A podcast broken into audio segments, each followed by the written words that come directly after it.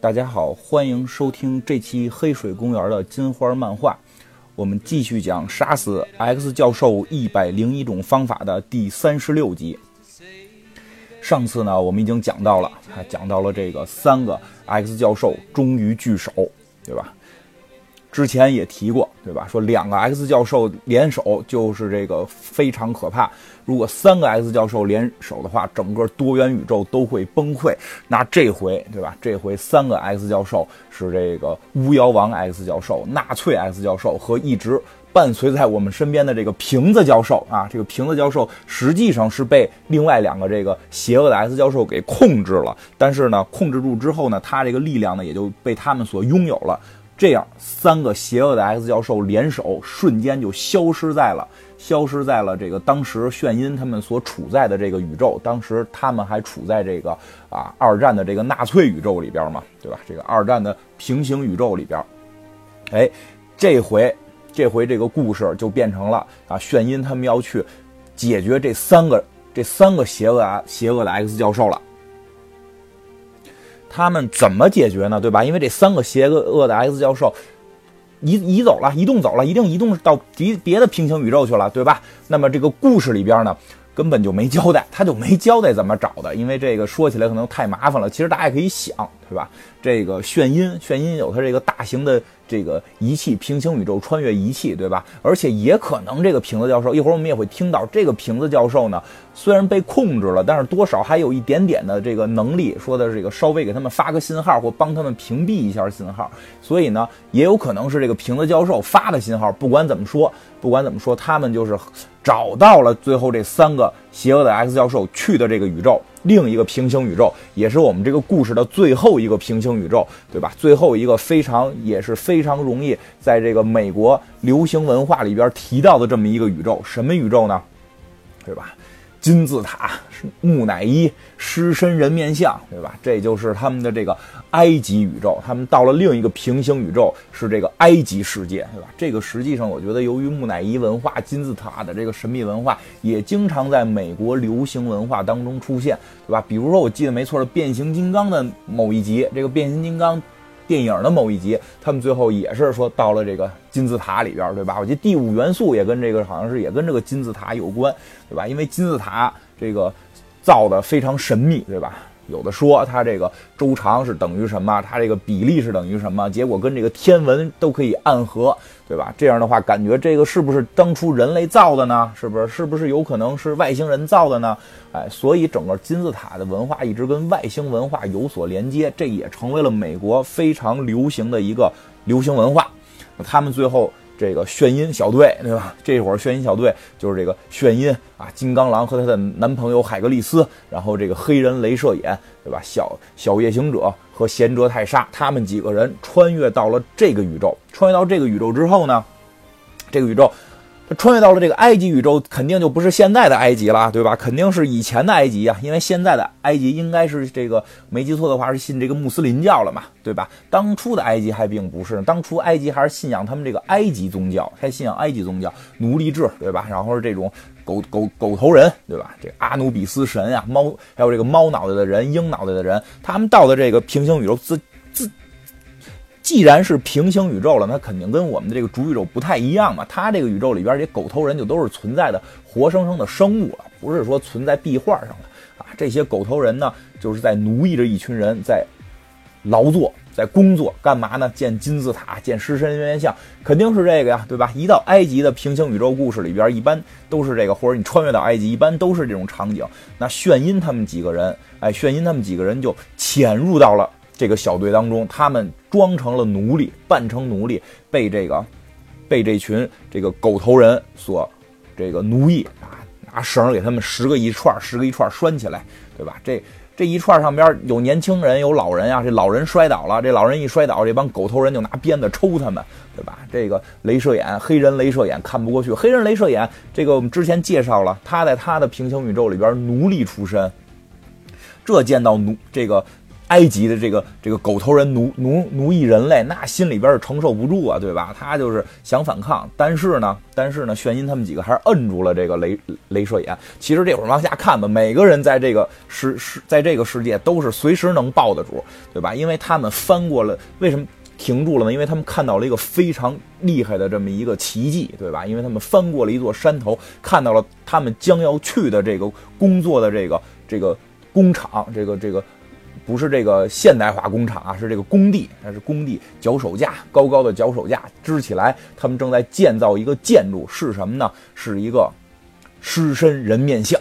这个狮身人面像和我们这个世界的狮身人面像不太一样，哎，不太一样在哪儿呢？下边还一样，是一个趴着的狮子，对吧？因为这个狮身人面像也有说是这个什么斯芬克斯，这个从这个希腊神话来的，对吧？但是这个斯芬克斯应该还有翅膀啊什么的这些，我我觉得这个应该可能也不太是，这我觉得可能实际上就是他们这个法老王对于这个动物的一种崇拜，对吧？因为他们这个，你看整个埃及这个神话体系里，狗头人、猫头人、鹰头人。他们有这种动物崇拜的文化，随后是这个法老王的这个脸坐在一个这个狮子的身体上，我觉得这也是一种这个动物崇拜吧，原始动物崇拜。他可能讲到这个埃及。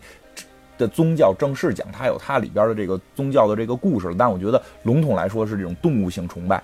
那这回这个狮身人面像上边这个头可就不是法老王了，是谁呢？是一个大秃瓢，自然了，对吧？到了这个宇宙去追杀邪恶的 S 教授，这帮人奴役，对吧？还能是被法老王奴役吗？对，是被这帮邪恶的 X 教授给奴役了。但是不太一样的是什么呢？不太一样的是，在这个狮身人面像的这个眼睛，这个这个狮身人面像这上脑袋顶上这个秃瓢的 X 教授嘛，他的左眼，他的左眼处有一道蓝色的这个光，一这不是一道光了，是一片光，像说白了就是一个传送门，看起来这就是有感觉有一道传送门从里边不停的向外散射着蓝色的光芒。哎，散射蓝色的光芒。这回这几个人看到这儿，就心里边就咯噔一下，因为他们就是来回在平行宇宙里边穿越，已经非常明确能感知到这个是一道传送门，而且这不是一个普通宇宙的传送门，那个宇宙那边一定有着很神秘的力量，而且是在往这边散射着能量。但是呢，这帮埃及的普通人看到了，那马上就跪下了。这神之眼呀，对吧？因为他这个穿越的还是相当于是古代嘛。这一看这个神之眼，这一个狮身人面像，这眼睛这块烁烁的放着蓝光，那一定是神神的这个这个奇迹啊，对吧？所以这帮这帮农这个奴隶，他们感觉就是一下就臣服了。但是这几个这几个穿越来的炫音，他们就是明白嘛，他们还在互相聊这个事儿，说那肯定是这几个。邪恶的 S 教授来这块儿要利用这个传送门呀，对吧？为什么他们要传到这儿？他们要见到这个狮身人面像是一个工程，可能也是为了能够用什么方式把这个门的能量扩展更大，这都有可能啊。然后这个炫音就跟这个贤哲说：“说你能不能思维定位一下他们，对吧？因为之前讲过，这个这个贤哲是有这个思维控制能力，但比较弱，因为他属于能这方面能力不强，他核心能力还是计算能力。但是他开启这个思维定位，他就没法。”这个就是说跟这个 S 教授去抗衡，那肯定是输，所以这个贤哲不太敢开。贤哲就跟他们说：“说我现在一旦说我要开启思维定位，定位他们，马上咱们就会被反定位。然后反定位之后呢，他们这思维就直接就把咱们都给弄死了。我现在最多就是关掉我的这个思维控制能力，形成一个这个思维屏蔽场，让咱们几个这个这个身份能够说稍微隐藏一下，来稍微隐藏一下。”这个时候，就在这个他们正在商量这件事儿的时候，突然突然听到这几个狗头人啊，在这个脚手架的顶端就大喊：“再来三个，再来三个，再来三个！”什么？一看就送过来三个奴隶，送过来三个奴隶。这狗头人一下就把这奴隶啊推到了这个能量门里边了，这个时空能量门里边。这三个人一进入能量门就被能量给给腐蚀，给给给给这个。给冲击了，然后就变成了一把白骨，白骨又变成了一把粉末，然后整个能量把他们全部湮灭了，全部湮灭。对，这个家伙，这让这让炫音看了，炫音能忍得住吗？对吧？炫音一下就要窜啊，炫音就要发大招啊。这个这个时候，贤哲又赶紧安慰他。刚才他们还是在这个摁这个摁这个黑人镭射眼嘛，因为这些狗头人抽这个抽这个奴隶。现在这个炫音一看这么肆意杀戮，对生命的漠视，对吧？他也要报。然后这时候贤哲他们又赶紧安慰他，又赶紧安慰他说的：“你先先等等，我们得把任务完成了。”这个时候，这个贤哲就已经这个这个。呃，贤哲就把这个炫音给给摁住了，但炫音内心是非常非常的这种愤怒的，他就已经开始说飙脏话了，就是他们这帮人，就是他妈的这帮人就是在这儿，我一定要弄死他们，就就这种感觉吧。哎，这个炫音分析的很对，果不其然，果不其然，这三个这奴隶扔进时空门之后，这个从这个脚手架顶层的小屋子里走出了，走出了两个人，谁呢？一个就是。这个巫妖王的 S 教授，一个就是这个啊纳粹的 S 教授，旁边还漂浮着一个瓶子，漂浮着一个瓶子。炫音看到了，就是这这个仇必须报，对吧？这个你们这么漠视生命，伤伤害生命，生灵涂炭，这个对炫音来说就是仇，对吧？咱们。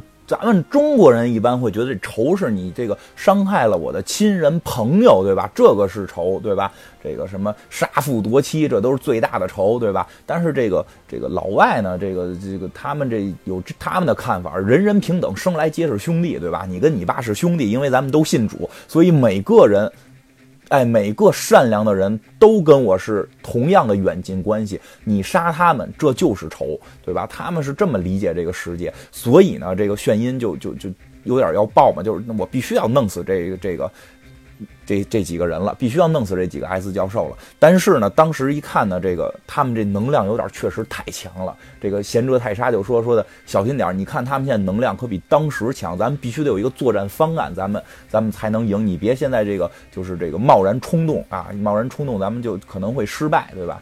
咱们这个炫音还是听劝的，炫音就忍住了心头恶火，就等到了晚上。哎，当天晚上啊，他们就在这工地，在这工地去干了一下午活，在这工地休息。结果呢，瓢泼大雨。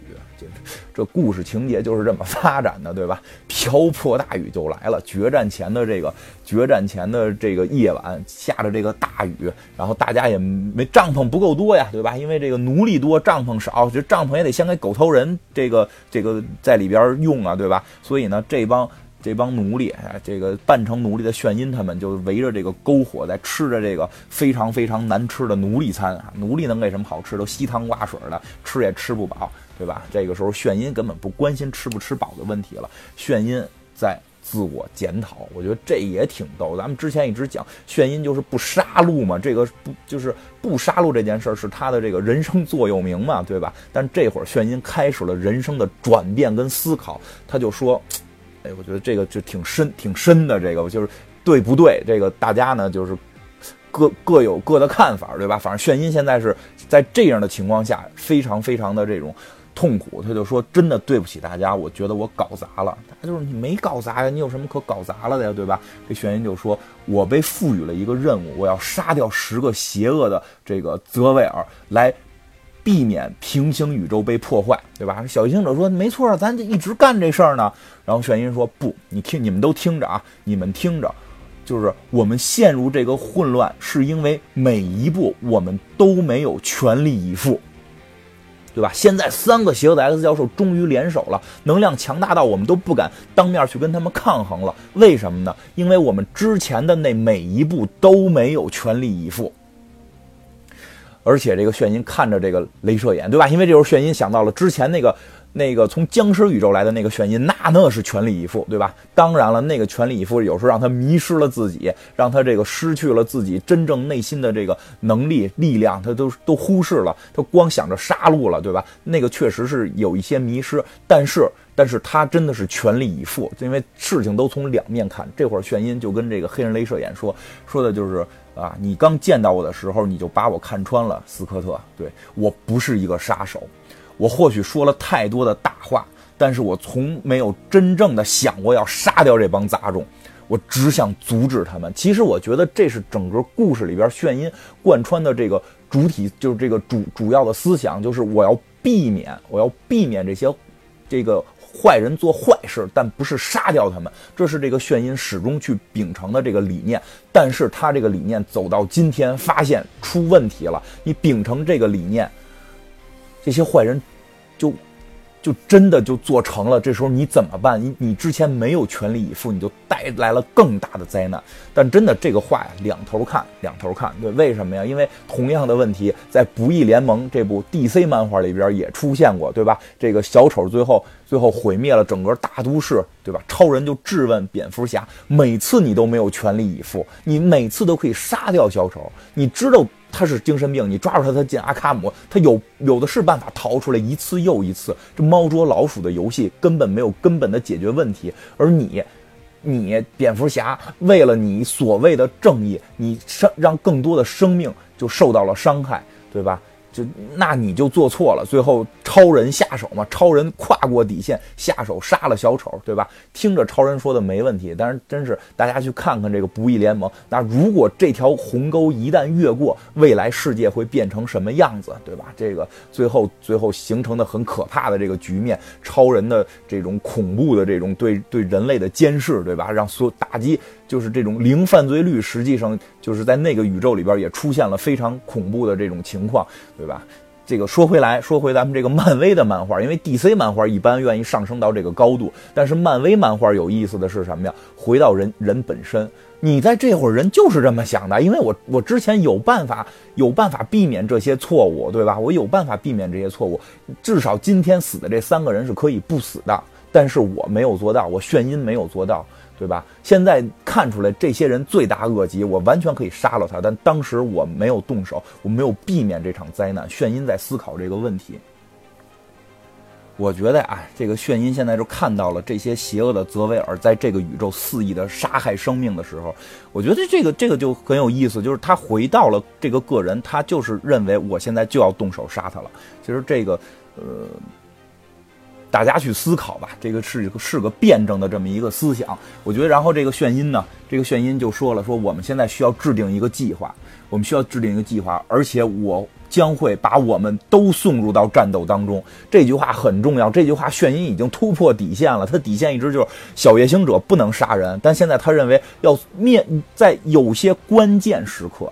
在有些关键时刻啊，这不是任何时候，不是任何时候，不是最后形成一套制度，形形形成一个行为准则。我有我的准则，我也知道我的准则是对的。但有些特殊的时候，我突破了我的底线。我因为面对的是更大的、更恐怖的、更需要我们出出手的事情的时候，我突破了底线。所以他说我会将我们每个人都送入战斗，其实也就包括了小夜行者。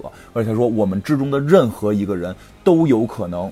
啊，毫不犹豫的去成为那个不得不杀戮的人，就是不得不杀戮。我觉得这个词儿就用的好。这个词儿就用得好，就是你现在已经到了这个时候了。我觉得可以这么理解，这件事儿已经升级为了战争。一旦到了战争的时候，你你这面对邪恶的法西斯，面对邪恶的这个纳粹，你就真的该动手，对不对？就二战的时候，那去把这些日本鬼子、德德国鬼子、这些纳粹这些法西斯分子去打死的，这这个这个，我觉得就不算过界，对吧？所以现在炫音是这么认为这件事情的。接着呢，这个炫音说。而且我们当中的每一个人也都可能会死去，对吧？你一定是要付出代价的。你这现在敌人那么强大，对吧？你要是不是强大，我觉得事情是这样：你要特别强大，你能控制住他，你就控制住他，你不要杀戮。但现在他们已经处在一个很很弱小的情况下了，对吧？面对的是是是这种最邪恶的人，所以他们将要动手杀戮的时候，实际上是带着自己有可能会死掉的这个风险。所以最后他拍着小夜行者的肩膀说。